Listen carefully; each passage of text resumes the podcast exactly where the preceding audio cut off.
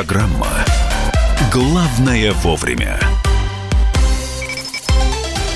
Здравствуйте, друзья. Прямой эфир радио «Комсомольская правда». Программа «Главное вовремя». Мария Баченина здесь. Михаил Антонов тоже здесь. Здравствуйте. Итак, э, назван «Человек года» по версии журнала «Тайм». Человеком года признана школьница, шведская эко-активистка Грета Тун, Тунберг, э, которая, в общем, прославилась своими выступлениями. Особенно прославилась она выступлением в Организации Объединенных Наций, где она сказала, что э, вы украли у меня детство. Достаточно эмоциональное было выступление. Давайте послушаем.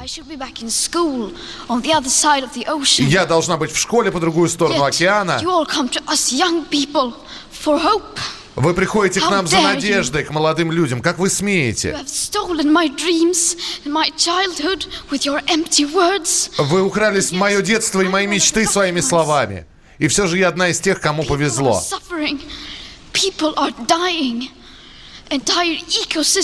Люди страдают, люди умирают, целые экосистемы разрушаются extinction, and all you can talk about is money and fairy tales of eternal economic growth. Мы э, находимся на грани вымирания, а вы говорите про экономический рост. Это поразительно выучить английский благодаря Грете за одни сутки. Михаил, да. мои аплодисменты Спасибо стоят. большое. Да, я сижу с Чело- удивленным лицом. Человек года. Человек ни много ни мало. В общем, э, ну, я не знаю, давайте обсудим. Опять же, говорят, что это не что иное, как политическое решение. Но, кстати, кто такой человек года, для тех, кто не понимает? Э, а, каждый год журнал Times э, традиционно присуждает это звание в декабре и помещает фотографию избранника на обложку. И вот Грета Тунберг оказалась самой молодой персоной за почти 100-летнюю историю присуждения этого звания. Первым человеком года, вообще, по версии этого журнала, стал Чарльз Линдберг, человек человек, который э, перелетел Атлантику. Ну и вот сейчас, да, школьница, которая прогуливает школу. Ну, давайте будем говорить откровенно. Она не ходит в школу, она экоактивистка. Она ездит по миру и говорит, что мы украли у нее детство. И вы ни черта... Не мы. Взрослые, взрослые, не политики. взрослые, политики, чиновники, да, да, и вы ни черта не спасаете природу.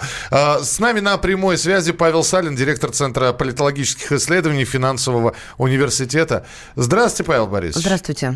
Доброе утро. Надо было школу прогуливать, понимаете? Были бы вы сейчас не директором Центра политологических, а экоактивистом. И вполне возможно человеком года. Ну, знаете, просто директором Центра политологических исследований можно быть гораздо дольше, чем э, таким медийным фейком, который быстро и ярко горит и очень быстро погаснет. А, Павел Борисович, а почему она медийный фейк? Объясните свою точку зрения. Ну, смотрите, сейчас просто есть а, попытка в а, мировой экономике надуть а, новый пузырь, такой экономический, на чем большие люди, глобальные спекулянты могли бы делать деньги. В свое время так надули пузырь доткомов, на этом сделали деньги, потом пузырь недвижимости по всему миру, центром которого был пузырь американской недвижимости, он сдулся перед 2008 годом. Ну, еще ряд а, пузырей. То есть в чем особенность этого пузыря? То, что существует реальная проблема. Проблема экологии, она действительно существует. Это обусловлено, во-первых, тем, что большинство стран сейчас вступило в период индустриализации, я имею в виду не западные страны, а так называемые страны третьего мира, и это существенно загрязняет окружающую среду. А с другой стороны, в этих странах растет уровень жизни населения, и вырос существенно запрос на благоприятную э, экологическую среду. А при чем тут Грета Тунберг и ее борьба за экологию? Это не пойму. А потом есть игроки, которые на этом хотят э, спекулировать. То есть если мы объявляем отказ от, э, ну или скажем, минимизацию углеродной старой экономики, отказ от, э, я не знаю, там, условно говоря, пластиковой посуды и всего прочего. Это значит новые рынки, новые производные финансовые инструменты. Ведь уже э, много лет назад была попытка зайти, запустить этот пузырь, но несколько с несколько другой стороны. Это так называемое Парижское соглашение и квоты на углеродные выбросы. Это же рынок на триллионы долларов. Да, только мы вошли в эти Парижские соглашения, а американцы вышли. Подожди, сейчас ну, не про Америку и про нас. Там сложная, там сложная ситуация. То есть есть попытка сейчас этот пузырь надуть. Да, это, это вот сейчас, сейчас Павел Борисович нас ввел в экскурс такой экологический, а вот сейчас про Грету Тунберг. Вы считаете ее мыльным пузырем? А, Грета – это тот локомотив медийный, который должен эту проблему легитимизировать в общественном мнении. То есть если об этом говорит девочка, которая которую признали, хотели сделать его Нобелевским лауреатом, не получилось, а, а, условные, условные нефтяники заблокировали. Да, сделали хотя бы человеком года по версии Time. Если это говорит ребенок, который к тому же авторитетным изданием признан человеком года, значит к этому нужно прислушиваться. Да, это попытка поставить проблему, легитимировать ее в общественном мнении, потому что где, когда говорит ребенок, к этому Ему верят, Павел Борисович. часть населения, да, прислушивается. А, а как тогда нам бороться за экологию. Все, что она говорит, это правда. Как тогда бороться? Кому вложить в уста, чтобы не говорили о мыльных пузырях? Дело, в том-то и дело, что за экологически благопри... благоприятную среду нужно бороться. Но тот, кто ставит проблему, тот потом, как правило, и указывает пути ее решения. То есть, грубо говоря, э, вместо того, чтобы э, там развивать... Вот э, все говорят сейчас про Грету, они говорят, я забыл фамилию, э, мальчик тоже, ее ровесник, постарше, подросток или юноша, он изобрел способ, э, точнее, вывел бактерии, которые э, эффективно справляются с нефтяной пленкой, да, с нефтяными загрязнениями на воде. Но про него никто не говорит, потому что это, в принципе, особо никому не выгодно. Да, а выгодно вот эту вот проблему ставить ребром, чтобы потом фактически создавать новую экологическую индустрию и на этом делать деньги. Бизнес будет на этом делать деньги, а политики будут на этом делать свой политический капитал. Сейчас пошла волна создания экологических партий по всему миру. Вот. То есть все заинтересованы в том, чтобы создать новый рынок в широком смысле этого слова. Слушайте, а может у этой барышни просто действительно стремление помочь? И э, вот, вот мы так... Очень многие ее называют чьим-то проектом, э, спонсорским продуктом, там, мыльным пузырем. А может это действительно, в общем-то, ну, ребенок. Ну, вот у нас была Саманта ну. Смит, посол мира, Катя Лычева. А у нас такая вот на данный момент, данность 2019 года, экоактивистка, пионерка совершенно была. Совершенно верно, совершенно верно. Вы сейчас, мы сейчас говорим про... Я говорил про Грету как про объект, а вы говорите как про субъект, про то, что ее интересует. Да, действительно, скорее всего, она верит в то, что она говорит что она, она хочет помочь. Вопрос не в том, хочет она помочь или не хочет. Вопрос в том, кто ей помогает. В конце концов, э, Грета, она в Нью-Йорке на сессии ООН, где произнесла свою, э, свою речь, она же не путем телепортации туда попала. Очень любопытно, как она туда попала, на чьей яхте приехала и почему эту яхту ей предоставили. Да, то есть, а если такие большие люди, которые предоставляют яхту, они э, действуют в этом направлении, значит, им ну, это погодите, ну, интересно. Ну, там принц Монако, что ли, господи, один из э, членов королевской не семьи. Не показывай на меня, не а, знаю. Не буду показывать. Я понятия не имею. Мы кто. не можем предположить, что он ее сторонник, что он выступает вот за эти идеалы. Но я даже не об этом. Павел Борисович, вот если бы взять того изобретателя э, бактерий, как вы сказали, которые поедают нефтяную пленку и поставить его в этих же обстоятельствах на место Греты Тунберг. Неужели вы считаете, что мы бы также не говорили, что это те самые люди, которые хотят производить вот эти бактерии и, а, собственно, новую экономическую революцию совершить, и в собственных интересах двигаются и так далее, и так далее. В чем здесь разница?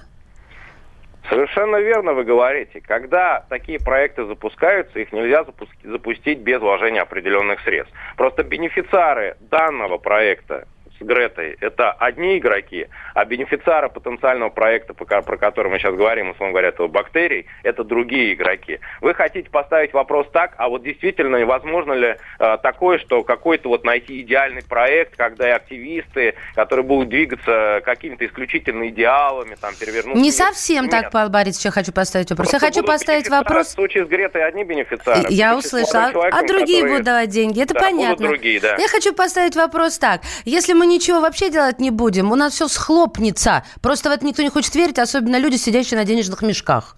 Так в том-то и дело, что я начал с этого разговора, что проблема реально существует. Но те, кто сейчас продвигают эту проблему, да, пытаются ее оседлать, они хотят повернуть ее в том русле, в котором э, им выгодно. То есть, грубо говоря, может быть, для того, чтобы решить экологическую проблему, не нужно создавать мировой рынок э, э, углеродных квот э, на триллионы долларов. Да, может быть, что-то другое нужно делать. Вопрос в том, что проблема, когда про пузырь ну, называется, с этого начинали, это реальная, э, объективная реальность. Вот помните, как с доткомами было? Ведь куча же там пузырей надувалось, компания возникала. Да, но в результате пузыри лопнули, а интернет остался, сейчас превратился в полноценную среду. То есть объективная реальность была. Интернет тогда находился в стадии становления. Игроки это почувствовали, надули пузыри, сделали деньги, потом пузыри лопнули, но процесс все равно продолжился. Спасибо, спасибо да, спасибо. Павел Салин был у нас э, в эфире, директор Центра политологических исследований финансового университета. Грету Тунберг назвали человеком года, но вот это вот очарование может быть, наивностью подростковой. Оно быстро пройдет. И Грета повзрослеет. Будет ли она продолжать отстаивать э, там, свою позицию по экологии? Не совсем понятно. Вот. Сейчас она выглядит э, как ребенок, который обличает взрослых. Пройдет три года, она будет уже молодой девушкой. И вот это вот подростковое обаяние куда-то исчезнет. Ну, а пока человек года. Мы же продолжим через несколько минут. Оставайтесь с нами на радио «Комсомольская правда» в программе «Главное вовремя». 8 9 6 7 200 ровно 9702. Это ваше сообщение на Viber и на WhatsApp. Присылайте их, мы будем их внимательно читать. Главное вовремя.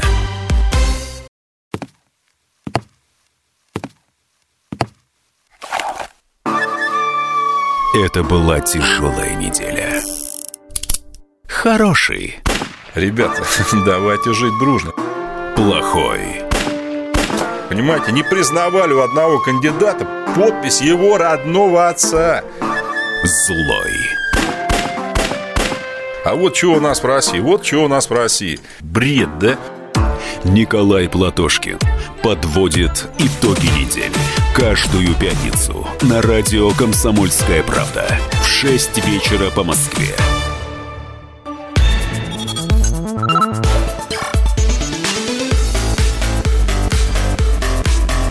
Программа «Главное вовремя».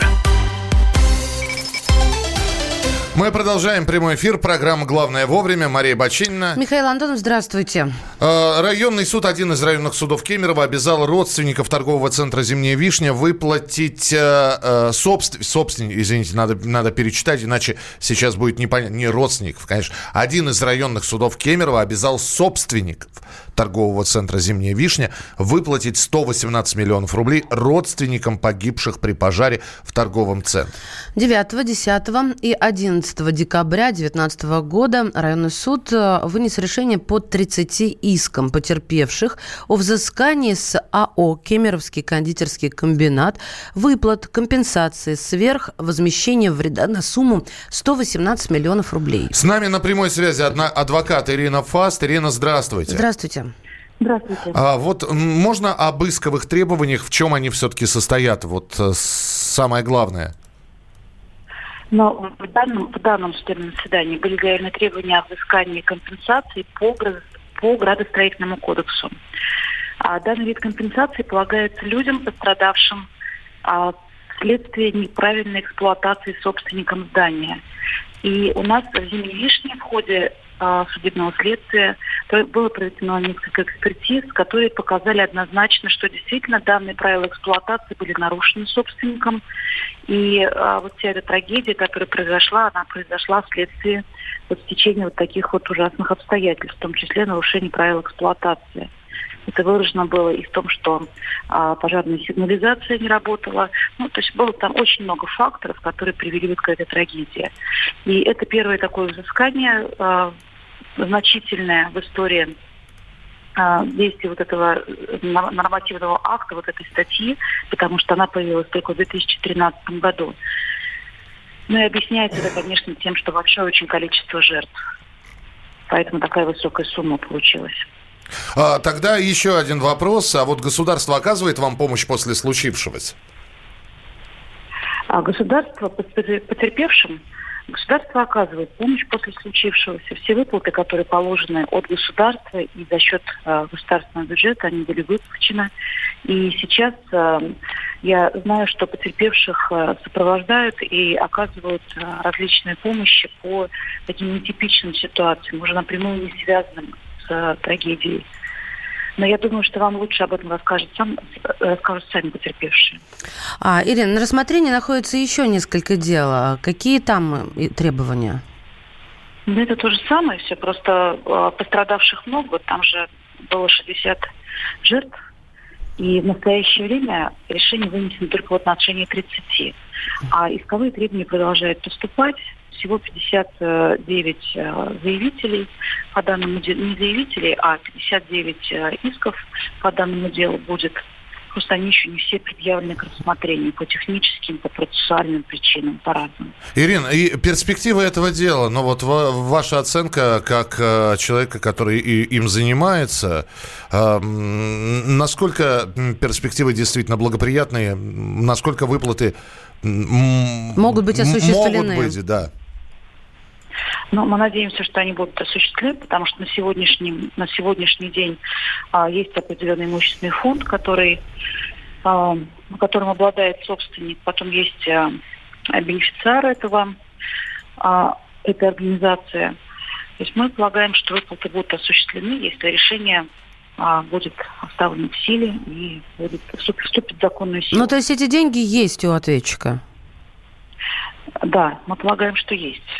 Принято. Конечно, об этом, об этом мы узнаем только когда предъявим исполнительный лист, но на сегодняшний день есть все основания полагать, что они ну, выплатят и добровольно исполнят свои обязательства. Понятно, есть спасибо. Суда и... Да, да. Спасибо. Ирина Фаст, адвокат, была с нами в прямом эфире. Ну, Ирина посоветовала связаться нам а, с родственниками погибших. Мы так и поступили. Эдуард Ковалевский у нас на связи, один из родственников. Здравствуйте, Эдуард. Здравствуйте. А, только что говорили с адвокатом, а, и а, хочется узнать у вас про помощь, которую оказывает государство, в чем она состоит, если она есть. Расскажите, пожалуйста. Да, безусловно, помощь нам оказывается огромная. Большое спасибо. Вот. Ну, хотелось бы что сказать. Мы уже больше года занимаемся процедурой ЭКО. Понятно, что мы родители возрастные, мне вот уже 50 лет, супруге 46 лет. Вот, не все у нас благополучно э, как бы проходит. Э, сейчас у нас шестая попытка ЭКО, мы это в Москве проходим, э, в центре именно Кулакова. Пять попыток у нас было э, проколы, как говорят. Вот. Э, ну, что сказать. Э, отклонений по медицине у нас нету, а вся проблема, как вот медики говорят, в голове. Вот отключить это, конечно, голову не получается, потому что об этом постоянно думаешь, постоянно об этом вспоминаешь. Так вот. помощь государства это вот а, в, в том, чтобы квоты, эту процедуру это, да, оплатить? Это квоты, угу. да, несомненно, это квоты, туда входят и лекарства э, все необходимые. Вот. Э, вот это нам государство очень помогает. Без этого, конечно, мы бы сами, бы, честно говоря, не смогли бы все это сделать. Понятно. Но э, я так понимаю, э, мы сейчас с адвокатом поговорили, она говорит, что в принципе перспективы этого дела благоприятные и благополучные. Э, вы э, сами верите в это, потому что мы же знаем, что иногда вопросы, особенно такие, э, и когда приходится старое поднимать, и вот эти вот воспоминания, и могут затягиваться судебные решения, вы готовы это все пройти? Мы готовы проходить, хотя это очень тяжело, потому что каждый суд это опять возвращение туда. Э, вот, конечно, это больно, это психологически очень тяжело. А, мы, конечно, настроены на э, по программе ИКО на э, благоприятные процедуры, что у нас действительно, ну, у нас скажем так, материнский потенциал есть, мы будем до конца бороться, и я думаю, что все будет хорошо. Потому что, ну, если не верить, и как бы зачем тогда вообще жить дальше, если нету детей нету веры во что Эдуард, ну тогда мы тоже, тоже с вами будем верить. Спасибо большое. Я даже не, вот ничего здесь желать не буду. Просто спасибо, что были у нас. Э, пусть вот все, что вы задумали, оно получится. Эдуард Ковалевский, родственник погибших. Итак, Рудничный районный суд Кемерово обязал собственников торгового центра «Зимняя вишня» выплатить 118 миллионов рублей. Снова начинаются судебные заседания. Мы будем за ними обязательно следить и рассказывать вам подробности. Главное вовремя. Ну а прямо сейчас а, проходит церемония прощания с Юрием Лужковым. Проходит она в храме Христа Спасителя в столице. Бывший мэр, я напомню, скончался 10 декабря в возрасте 83 лет после операции на сердце в Германии. Отпевание проведет патриарх Московский всея Руси Кирилл. И на месте сейчас а, находится наш коллега, корреспондент «Комсомольской правды» Эдвард Чесноков. Эдвард, здравствуйте. Здравствуйте. Да, приветствую. Я говорю, я говорю очень тихо угу. потому что нахожусь прямо здесь. Ну, место диктует, да, понятно, да, да и обстоятельства. Юрия Михайловича хоронят в закрытом гробу. Гроб убран э, флагом России, очень много цветов, э, несколько столов э, сдвинули рядом, поставили, чтобы они вместили эти цветы. Около десятка огромных венков, человеческий рост от самых разных организаций, от тех, кто шел, проходил вместе с Юрием Михайловичем его жизненный путь хочу обратить внимание, что сейчас э, в силу церемонии, в силу того, что будет много официальных лиц, доступ э, к храму Христа Спасителя в районе метро Кропоткинской затруднен э, много перекрытий. Вот хочу обратить на это внимание. Эдвард, а скажи, людей, пожалуйста, Эдвард, да, скажи, да. пожалуйста, а это э, гражданская панихида, она открыта, то есть туда любой желающий может попасть?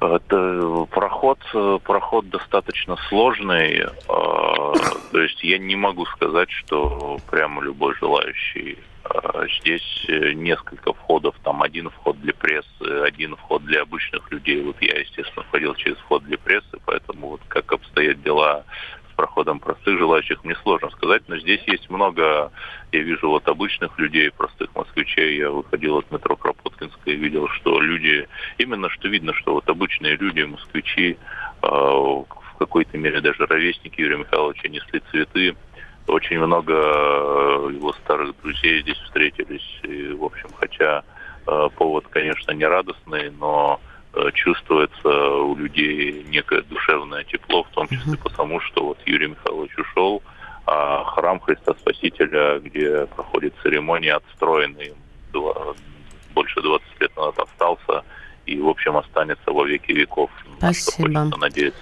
Спасибо, Спасибо, Эдвард. Спасибо. Э, Эдвард Чесноков, корреспондент «Комсомольской правды» из храма Христа Спасителя, где проходит церемония прощания с бывшим мэром Москвы Юрием Лужковым. Он скончался в Германии во время Э, ну, говорят, что операция сейчас... Под... Ну, начинают, конечно, вот э, об этом говорить. И Онищенко уже высказался, и коллеги говорят о том, что операция-то пустяковая. Есть две версии, вот если собирать мозаику. Первая – анафилактический шок, то есть аллергическая, аллергическая реакция. реакция. Да. А вторая – тромб, насколько я понимаю. Но что из этих двух э, версий соответствует действительности, пока непонятно. В любом случае, похороны состоятся сегодня на Новодевичьем кладбище. Ну, а мы продолжим рассматривать вместе с вами темы, которые появляются на информационных лентах, являются объектами обсуждения а, в социальных сетях, а, на информационных порталах, на сайте «Комсомольской правды». Ну, кстати, вот только что мы заговорили о диагнозе, об операции, как раз о медицине, и о нас с вами в условиях а, нашей российской медицины пойдет речь. Сколько людей доверяет отечественным врачам? Сколько занимаются самолечением? Об этом вы узнаете через несколько минут в прямом эфире на радио «Комсомольская «Комсомольская правда» в программе «Главное вовремя». Мария Баченина. И Михаил Антонов. Оставайтесь с нами, присылайте свои сообщения 8 9 6 7 200 ровно 9702. Не забывайте про прямую трансляцию в Ютьюбе. Наша страница – это радио «Комсомольская правда». Не забудьте подписаться. Главное вовремя. Всем привет! Меня зовут Александр Тагиров, и я автор подкаста «Инспектор гаджетов». Все самое интересное из мира технологий, мобильных устройств и всевозможных умных приблуд, которые неоспоримо приближают наше будущее. Ищите мои подкасты на всех популярных платформах, подписывайтесь, ставьте лайки и оставляйте комментарии. А если у вас есть для меня интересные темы или вопросы, пишите на подкаст собака.phkp.ru. Всем хай-тек пока и да пребудут с вами технологии.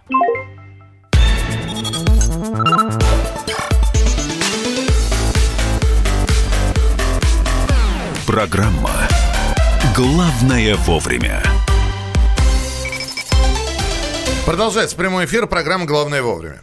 Более 40% жителей России не доверяют поставленному диагнозу и предпочитают перепроверять назначение врача. Ну, это еще одно исследование в ЦИОМ. Если цитировать, мы спросили, приходилось ли вам а, или не приходилось в течение последних трех-пяти лет перепроверять поставленный врачом диагноз, назначение лекарств, обращаться к другому специалисту с теми же жалобами, советоваться с близкими, фармацевтами, ну, по поводу обоснованности приема назначенных препаратов. Что кто сказал? 41% сказал, что да, такая практика имела место быть. 59% сказали, что нет нет.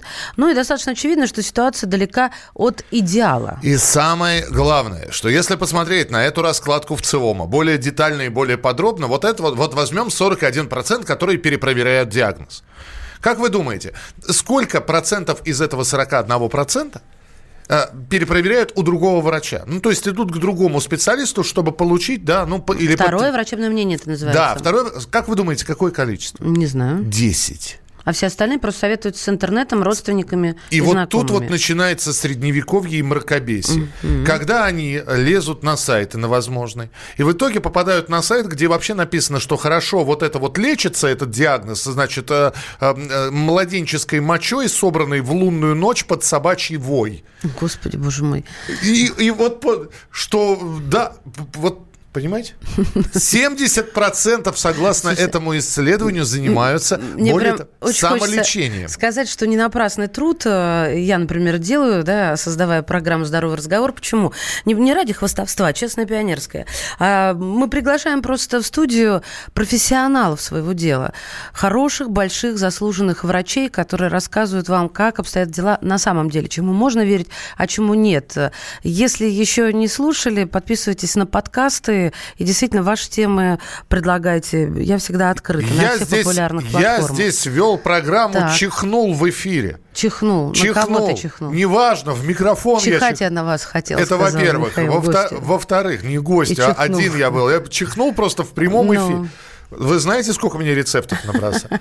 И приложи, и впихни, и натри, Ну, как и съешь. Это как в сосисках э, на- нашел надзор. И молитву прочитай. Геном поддорожника, да, Всё. чтобы залечивать сразу.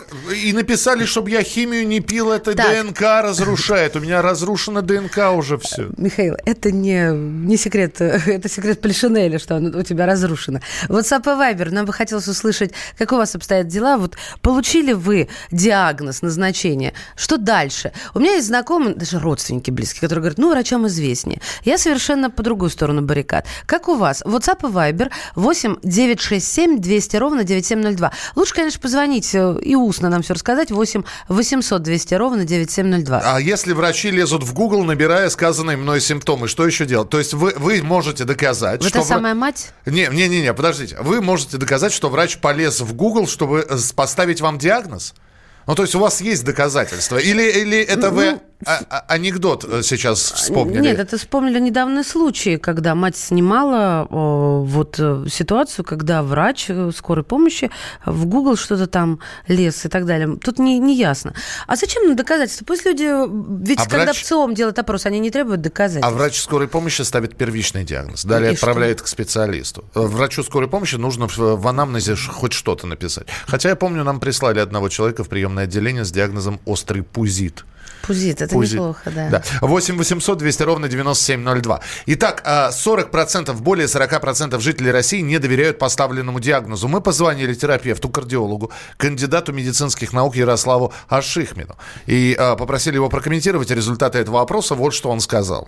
Я думаю, что люди поступают в целом правильно, потому что э, в действительности далеко не всегда удается поставить точный диагноз. Есть кризис доверия. И даже есть вопрос в том, что когда они перепроверяют, насколько верным будет диагноз, институт второго мнения, то есть обращение в сложных ситуациях, у нас недостаточно развит.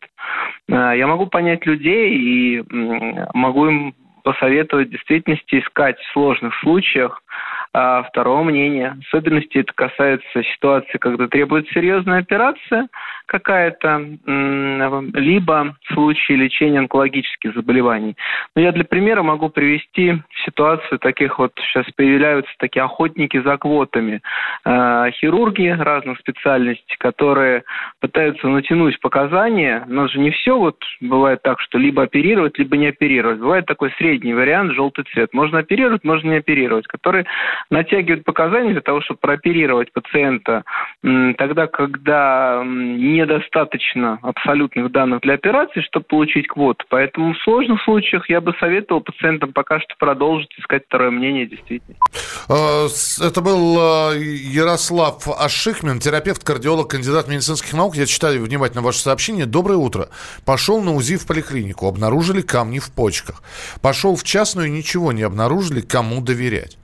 Пойдите к третьему. Пойдите к третьему. И а, к тому же снимки УЗИ, но там, там либо они есть камни, либо нет. Ну, не знаю, э, по поводу снимков УЗИ. 8 800 200 ровно 9702. Здравствуйте, как вас зовут, ну, то есть откуда с- вы? сейчас, я прошу прощения, просто сейчас можно записать все, что на УЗИ происходит. Да, здравствуйте, алло.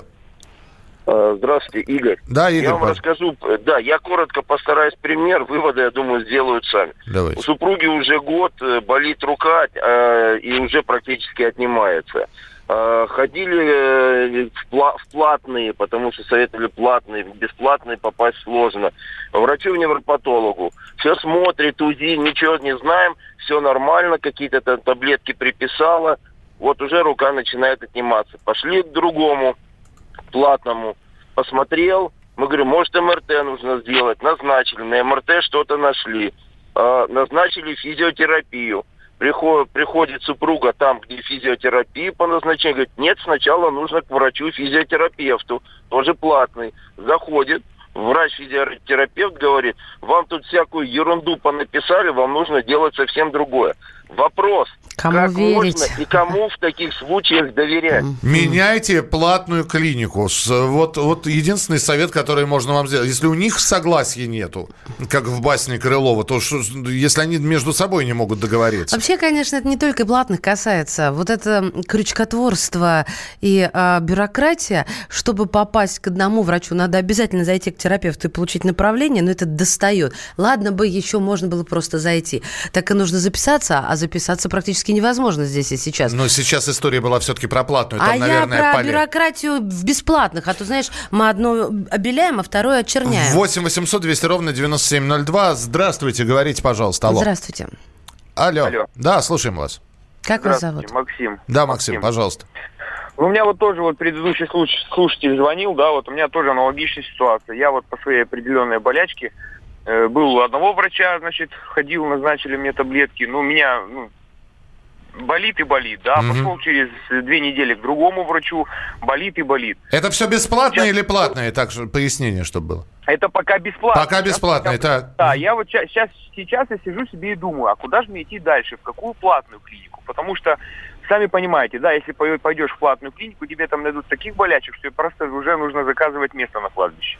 Вот Ну- куда идти, кому доверять, я вот не понимаю. И вот Мария привела правильный пример, что действительно, когда приходишь в поликлинику, вот если мне нужно что-то сделать, да, или записаться на УЗИ куда-то, у нас ближайшая очередь через 2-3 недели. Я говорю, девушка, через 2-3 недели, может, мне уже будет поздно делать это УЗИ. Идите в платную. Вот Да, наша да, вот Да. такой ответ. Вот наша медицина. Спасибо, спасибо большое. Да. Артем пишет, что значит рука отнимает? Снижение чувствительности, снижение силы. Вот я невролог. Приходят и говорят, болит коленный сустав. На каком основании я могу оказать помощь? На таком, что у вас вроде как диплом медика, Артем. Что значит, на каком основании? Не-не-не. а, Я ничего не понимаю, я, за ва- что я- за вопрос. Я, я- я сейчас поясню. Ну. А, просто, э, ну, а, Артем, будучи неврологом, он не может залезть в коленный сустав. И ему нужны основания, чтобы поставить диагноз. Правильно. А основания это снимки. Ну, а это, что тут? Это, это исследование у терапевта и так далее. Просто вот э, когда приходит человек сразу и говорит, вот у Какие меня... исследования у терапевта, Миша? Какие? Ну, по крайней мере, а, я не знаю. А что, невролог сам не может отправить на анализы нужные, на нужные исследования? У невролога есть эти полномочия. Ну. Еще раз к терапевту с заходом. А, Алексей Старченко, член Лиги защиты пациентов и член Общественного совета при Минздраве. А, Его мнение по поводу того, почему 40% населения России перепроверяют свои диагнозы. Ну, с моей точки зрения, право на второе мнение должно быть у человека, естественно. Особенно это касается заболеваний, которые имеют отрицательную перспективу. Ну, онкологические, в частности, заболевания, например. И, конечно, такое право должно быть, с моей точки зрения, даже в системе обязательного медицинского страхования. Цифра, конечно, она очень большая. Мне кажется, это все-таки некоторая передержка может быть, перепроверяют лабораторные исследования, может быть, что-то. То есть, фактически, если каждый диагноз там перепроверять в 40 в половине случаев, то это ну, очень увеличивает объемы оказания медицинской помощи. Ну и, естественно, говорит о недоверии. С одной стороны, говорит о недоверии, а с другой стороны, требует усиления контроля за э, качеством медицинской помощи в системе ОМС. Ой, я не могу, конечно, вот э, кино и немцы. Вы знаете о том, что у нас э, более половины случаев отказывают в районных поликлиниках по причине перегруженности. То есть человек не может, если у него нет прописки, да, получить медицинскую помощь. Гражданин Российской Федерации. О чем вы говорите? Лучше обращаться всего с одним врачом, общаться, извините, много лет, которому веришь. Вот это абсолютно правдивые слова, только не очень возможные в условиях нашей медицинской ситуации. Я вот предыдущую твою фразу. Угу. Здесь вот новость буквально вчера прилетела. Я не знаю, по, по поводу... Пропи... А, Россияне а... смогут посещать поликлиники без полисов ОМС. Да. А вот... Что? Мишечка, без полисов ОМС это не значит, что ты э, можешь встать с легкостью на учет в районе, где ты живешь. Потому что тебе скажут, мы отказываем вам по... Э, потому что мы перегружены. Вот и все. Главное вовремя. Мы вместе дожили до понедельника. Вовремя рассказали тебе о главном во вторник, среду и четверг. А теперь встречай пятницу! На радио «Комсомольская правда» новая программа. Каждую пятницу в 8.00 Сергей Мардан и Надана Фридриксон. Три часа самого острого эфира. Мардан и Надана. В программе «Опять пятница». Взболтай и можешь смешивать.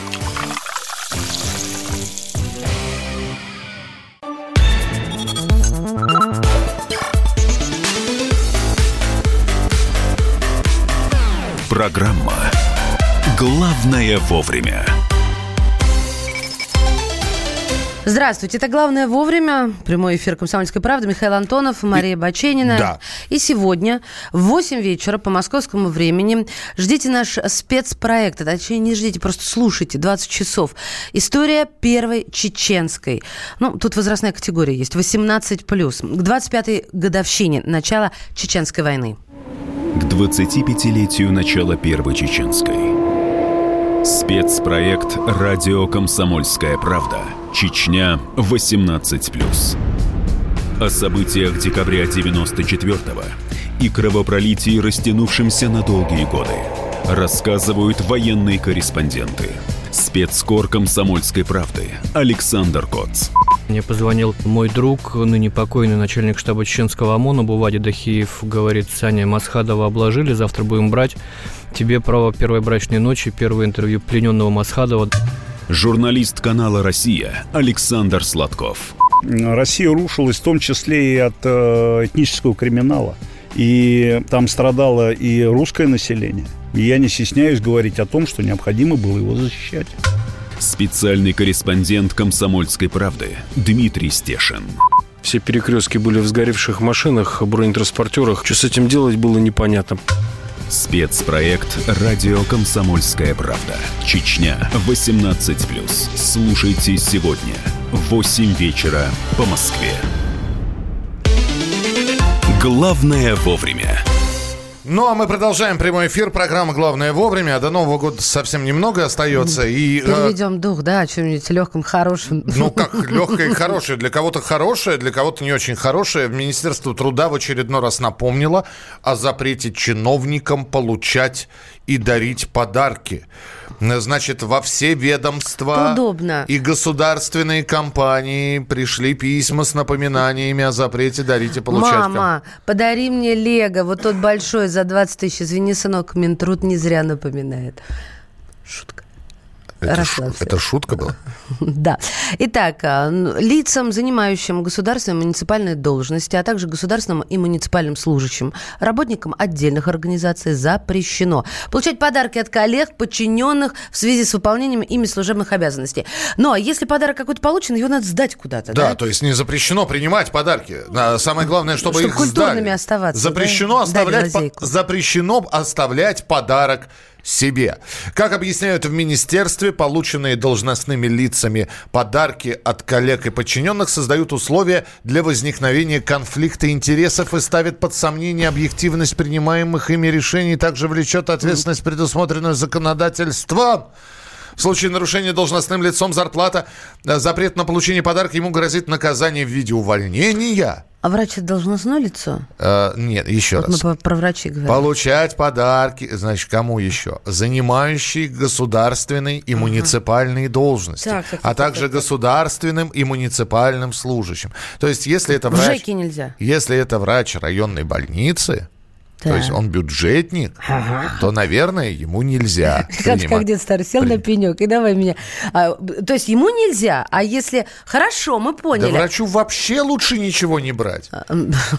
На некоторых ординаторских висят объявления «Цветы и конфеты не пьем». На некоторых ордена висят. А- ординаторских. Да. Вот. Ну, э, я не знаю, как все это будут обходить, и наверняка будут как-то обходить, и наверняка, я не знаю, вам... э, Вы начальнику А что-нибудь... куда сдавать? В музей В госхрам. поле чудес? В государственное хранилище. А. Вот, изначально говорилось, что поправки распространяются также на врачей и учителей, однако позже зам руководителя аппарата правительства Андрей э, Лагинота заявил, что ограничения по подаркам их не коснутся. То есть... Но есть еще какое-то такое призрачное смягчение, потому что еще в прошлом году вносили законопроект а, вот на урегулирование, мол, давайте упраздним норму, которая запрещает вообще дарить э, подарки, а оставим, чтобы можно было дарить, э, нельзя было дарить дороже трех тысяч. Все, что до трех тысяч, можно. Мне вот просто интересно, как будут выходить из Но это сложившей- сейчас не приняли еще. Как будут сложить, э, выходить из сложившейся Ну, ситуации? не будут дарить. Да я тебя умоляю. Наверняка что-нибудь придумают. Ай, уважаемый Андрей Анатольевич, вы уронили. Ну, это уже, Смотрите, какой конверт. Это не мой. Ваш, ваш. Ну что вы. Да ладно. Ваш. тебе. Да, Миша. Поднимите. Поднимите от чистого Знаешь, сердца. Сколько, сколько появится рабочих мест подсадных, да?